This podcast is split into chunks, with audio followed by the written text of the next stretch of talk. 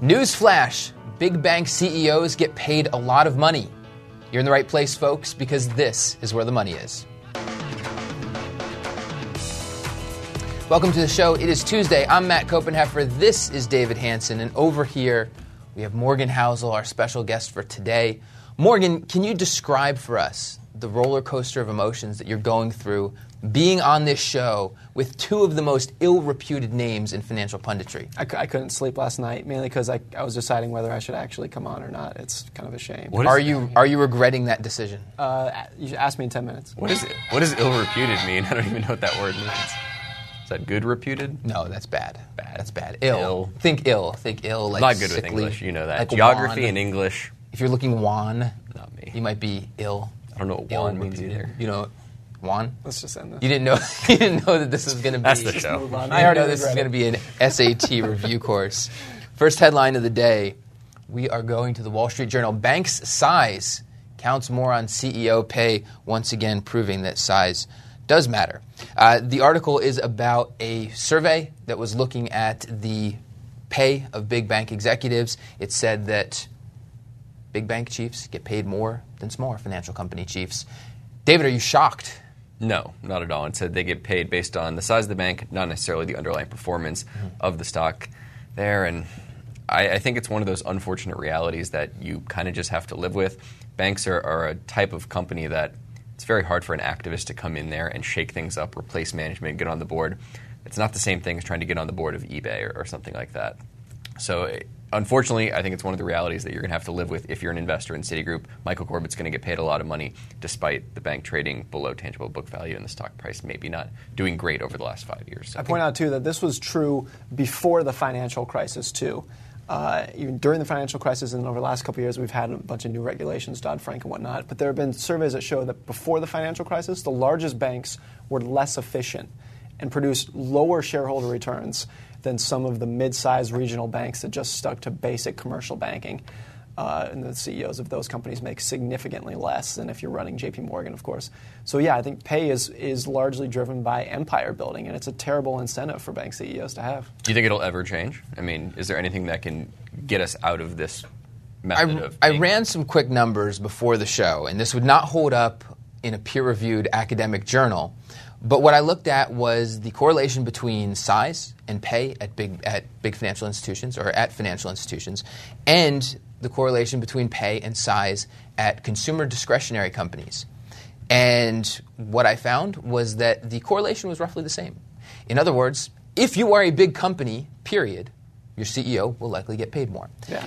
And furthermore, what's interesting is that of the large financial institutions, guess two of the best paid CEOs, where, where they call home? Oracle. Uh, financial companies. Oh. Wells Fargo? No. Sorry. you better apologize. I'm stumped. I don't know. American Express and Oh, yeah. Discover Financial. David Nelms and Ken That would Chenault. not stand up in a peer review academic journal. That was just an, that was just anecdotal. But anecdotal. it stands up in a peer review mediocre podcast. What did so- what did you what did David you think I- about it? David Do and I do you are give good. thumbs up? It's a real What do you good think thing. about that? Thumbs up. As your peer, I'm not approving it. So therefore, All I right. approve food. Second headline. Second headline is from Bloomberg. Kellogg traders bet on Buffett takeover as stock climbs. Traders. David, Betting. are you are you going to join join the wave of traders betting on this? So Bloomberg dove into some some options data. Calls on, on Kellogg have, have been going up. Stock is up over the last couple months.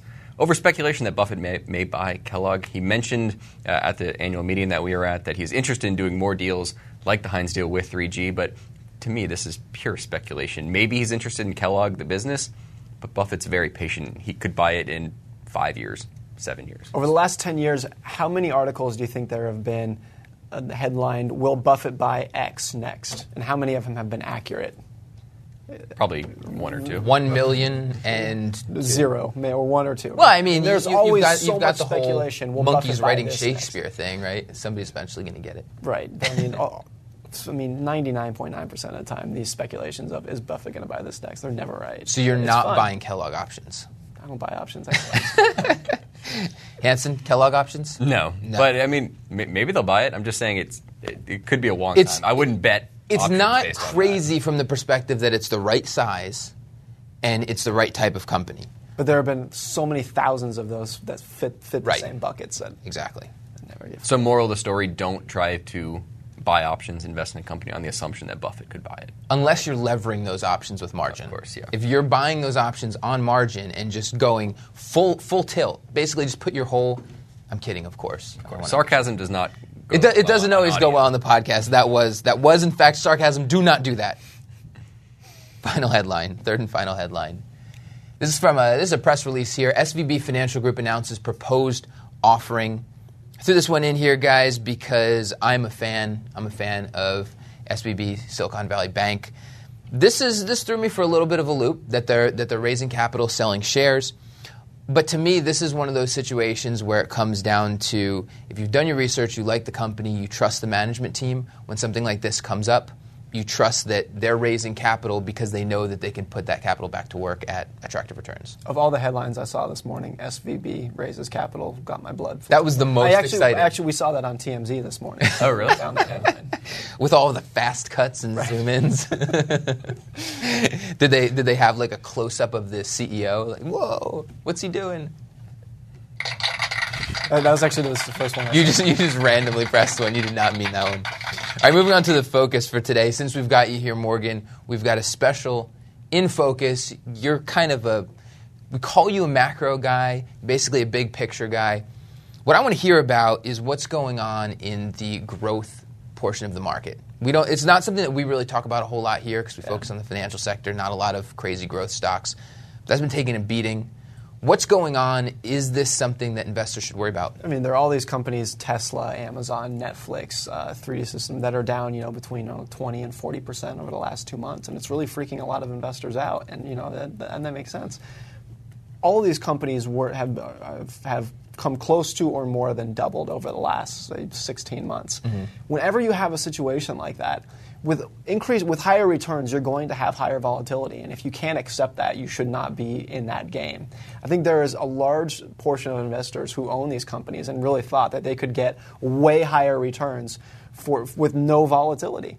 And as, Every as- single year, as much as people reliable. laugh at that in hindsight, it's truly what people believe when, when they're in it. They really think like these companies are changing the world, and there's no way they could possibly go down 20%, 40%. the other thing is up. when those stocks are going up, so many investors say, "Oh, I would love if shares fell 50%, so I, they'd be cheap and I could buy more." And then they actually buy 50%, and they say, "Nope, don't want anything to do with it." It's the same story again and again and again. So I think if you're in these names and you want to play that high growth game, you really have to be prepared for volatility. But I think few investors are. is there so, so is the right way to think about this and, and I, I came up as a value guy and i've talked a lot with david gardner i think his approach is really very interesting. It's obviously worked very well. Do you need to take that vc approach where you're investing today and then really legitimately looking five ten years down the road and not thinking at all about what the stock is doing? Yeah, that's the only way that that style will work. Uh, and I think few investors have the intestinal fortitude to be able to pull it off. So many investors just freak out at the first sign of. what happens to their intestines Well, you don't want to know. It's, it's that gets that's a whole nother story. I don't think it's appropriate for a family show. I, I think it highlights the importance. there he goes. The importance. I had to get one of those in. the importance of diversification if you're going to buy these the growth stocks here. I mean, Yeah. you can carve out a portion of your portfolio and say, this is where I'm going to invest in these growth stocks. Maybe I'm going to have 10, 15 of them because some of them are not going to pan out. I mean, if you take a, a VC mindset, VCs know that all of their investments actually very, very few end up working out The Exactly. that They, they put bets on multiple, multiple companies here, and then you can win that way. But if you're just just buying two of these, with and that's 50% of your portfolio, it may not be the best strategy if you don't have the stomach to handle it. I know that you're not much of a individual stock investor, but do you see any of these any of these growth stocks getting hammered and think that maybe one one one or another of them is is attractive is, is interesting to you? Well, I think they're all phenomenal companies when you go down that list Tesla, Netflix, Amazon. Those are all companies that truly are changing the industry that they're in. Mm-hmm. But you know, I, I- hate the phrase "try to catch a falling knife" because it's rooted in short-term trading, and I don't want anything to do with that. But I think it's true that you know, just because shares are down 20, 30, 40 percent doesn't mean they might not be down 50, 60, 70%. So, you know, whether things look attractive to me or now, well, I think that's a matter of short-term timing, which I don't want anything to do with. But I, I think all those companies will, will probably do something pretty cool over the next decade. Will be higher ten years. You, you think you think these, these companies will be worth more ten years from now than they are worth today? Well, I mean, it also goes back to the VC thing we're talking about. I, I'd say of that group of companies, of those really you know popular momentum names right now, several of them, maybe half of them, probably, may not even be in business ten years from now. Oh, that's maybe- the nature of early stage. That's the nature of early stage investing. And just like David said with VC companies, you know, they invest in ten, they know eight of them are going to go out of business, but the two that stick around are going to make fifty times their money. So. Gotcha. Okay, uh, moving on for the game for today. Again, we've got a special Morgan-centric game. This one, Morgan, we're Is this a game for me or a game for you? This is this is really a game for us. This is a game for us. Very very well done. Uh, we have ten questions. You have not seen any of them. No. These are going to be rapid fire, so you don't have to uh, give any sort of long thought out answer on them. Okay. Just whatever First thing comes that into comes your to head. mind. Okay. First thing that comes to mind. I'll start out.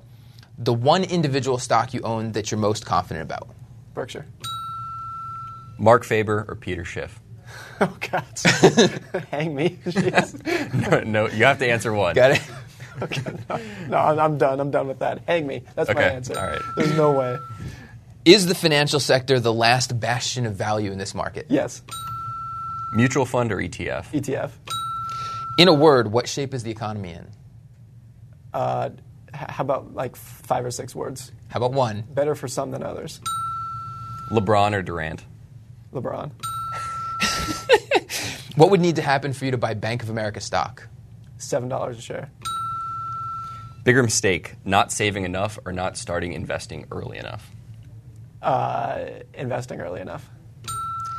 Who is your favorite CEO whose name doesn't rhyme with Swarren Fuffet? Uh, former CEO Jim Sinegal of Costco. Zuckerberg or Musk? Uh, Zuckerberg. And that's it, Morgan. Crushed it. Very well done. Where is that? Where's the applause? Where's the applause? left. Now you're down. There we go. We should. I, I like to ask viewers to write into David and Matt how many are sick of the sound machine, and we'll just I- get an informal poll. True, true story. True story. We were in Omaha for the Berkshire Hathaway annual meeting, and I had a regular viewer come up to me and tell me how much he enjoys the sound machine. No, no lie. I, I have. I, I, that- that says something about the, the viewer. No, no, no, no. He was awesome. He's a That's he's what a it member of our Did, services. did you very send into- him, Did you send him a sound machine afterwards?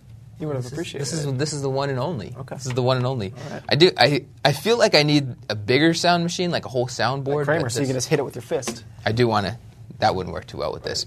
All right, we have an email address. That email address is WTMI at fool.com. Uh, send us your questions, send us your comments, send us your love or hate of the sound machine. You can also send that to Twitter at TMF Financials. We have a question today, and that question comes from Bobby. And Bobby writes I would love to hear the story about how each of you got into investing. Please share your history.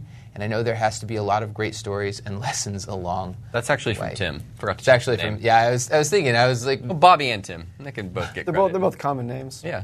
well Tim Tim is a regular regular listener regular viewer.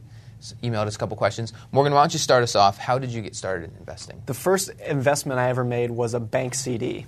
I think it was, I don't know, in the early 2000s sometime. And I, I had no idea about anything about investing, about the concept of it. I really didn't know anything. But I, I had a little bit, it was like $1,000. And I went, I went to Bank of America and put, put it in this CD. It was like a, it was like a one week CD. It's like the, mo- the lowest investment you can get. And I still didn't really Did understand. you get like three cents on No, so this I really didn't understand how it worked, honestly.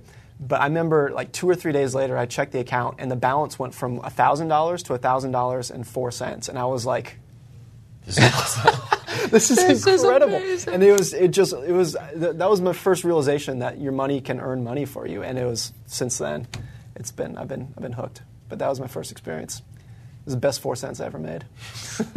Hanson, have you have you started yet? No, I just get on here and act like I do. Uh, college had a had a roommate who was trading options, trading currencies on his phone. Whoa, Uh, that's hardcore. really smart guy, uh, got me interested, and maybe realized that wasn't the best way. How to much do money did you lose trading options? I didn't do any. I learned. I learned from his mistakes. It's a little more complicated than one week bank CDs. A little bit more, but not much. What about you? What do you got? Well, I am a company man, but truth is, I did I did get started with the Motley Fool. Um, I I was interested in buying stocks. My dad worked for Lucent, and he was always talking about the options that he got for working, and I wanted to understand how that worked. So I started researching some stocks, researching some companies, and I read on the Motley Fool that you're supposed to read these SEC filings and, and learn about the, the innards of the business. And so I opened up the annual report for, um, uh, for AOL, America Online. And I remember reading the whole thing, and this was back in 98 or 99. And I remember looking at it and thinking, this goodwill thing, there's like so much of this goodwill stuff, and it just doesn't make sense to me. But you know, I think America Online is, is a good company. It's going to do really well. And so I bought some America Online stock, and that was the first stock that I owned. And since then, I've learned better. I've learned a lot of things. I've learned a lot of things from that. I learned a lot of things from other mistakes that I've made along the way, including trading options, which was kind of a sore spot. Did you make a lot of money on AOL before you didn't make a lot of money? I, I did not. I did not. I, I, I probably I probably could have timed it a little bit worse, but it would have been challenging. All right. All right, finishing off the day on the Twitter sphere, David, first tweet.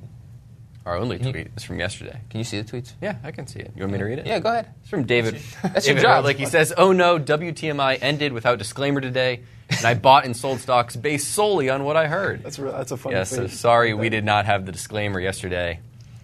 We, I, we, I also we may have interest in the in terms of Twitter. about. So many people on their on their bio say uh, retweets are not uh, Endorsements? Endorsements. I feel like I, I feel like saying nobody has ever mistaken your retweet. like that's never happened in the history of Twitter. That someone has say, "I figured it was an endorsement." There you go. But everyone has that on their bio.